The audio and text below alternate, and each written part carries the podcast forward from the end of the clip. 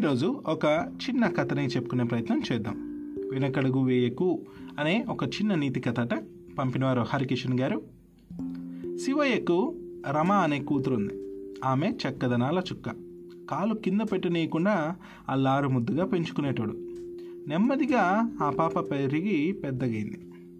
పెద్దగైనాక పెళ్ళి చేయాలి కదా దాంతో సంబంధాలు వెతకాలి అనుకున్నాడు.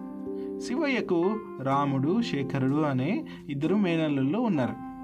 వాళ్ళిద్దరూ రమను నేను చేసుకుంటానంటే నేను చేసుకుంటా అంటూ ముందుకు వచ్చారు ఇద్దరు బాగా చదువుకున్నోళ్ళే. డబ్బున్నోళ్ళే. దాంతో శివయ్య ఇద్దరిని పిలిచి మీలో నాకు ఒకరు ఎక్కువ కాదు ఒకరు తక్కువ కాదు. ఇద్దరూ ఒకటే. కానీ నేను ఒక పరీక్ష పెడతాను.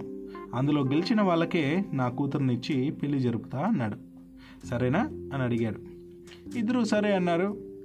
శివయ్య తర్వాత రోజు పొద్దున్నే ఇద్దరికి ఊరికి దూరంగా ఉన్న ఒక కొండ దగ్గరకు పిలుచుకొని పోయినాడు.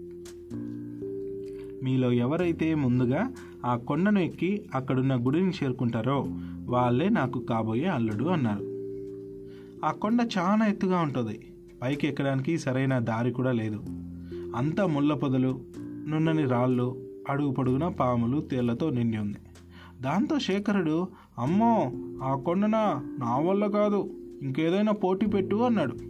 కానీ రాముడు కొంచెం కూడా వెనుకడుగు వేయకుండా వెంటనే రమను పెళ్ళి చేసుకోవడం కోసం నేను ఏ పోటీకైనా సిద్ధమే.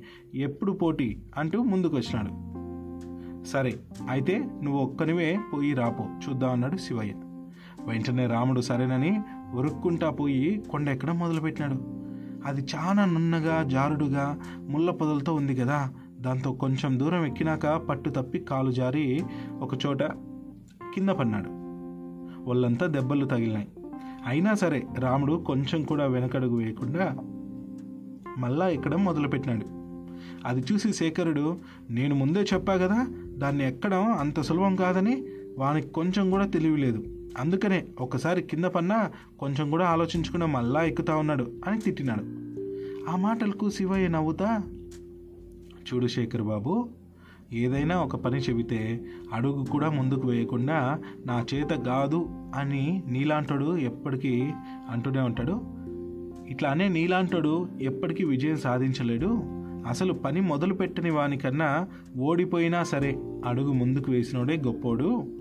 ఈరోజు కాకపోయినా రేపైనా విజయం పొందుతాడు. కాబట్టి రాముడే నా కూతురికి తగిన మొగుడు నాకు అల్లుడు అని చెప్పాడనమాట దీంతో శేఖరుడు సిగ్గుతో తలదించుకున్నాడంట కాబట్టి మంచి మెసేజ్ అయితే ఈ కథ ద్వారా మనం విన్నాము. ఏదైనా పని మనకు వచ్చినా రాకపోయినా అట్లీస్ట్ ట్రై అయితే చేయాలి. ట్రై చేస్తేనే కదా అది విజయం సాధిస్తామో లేదో అనేది తెలుస్తుంది.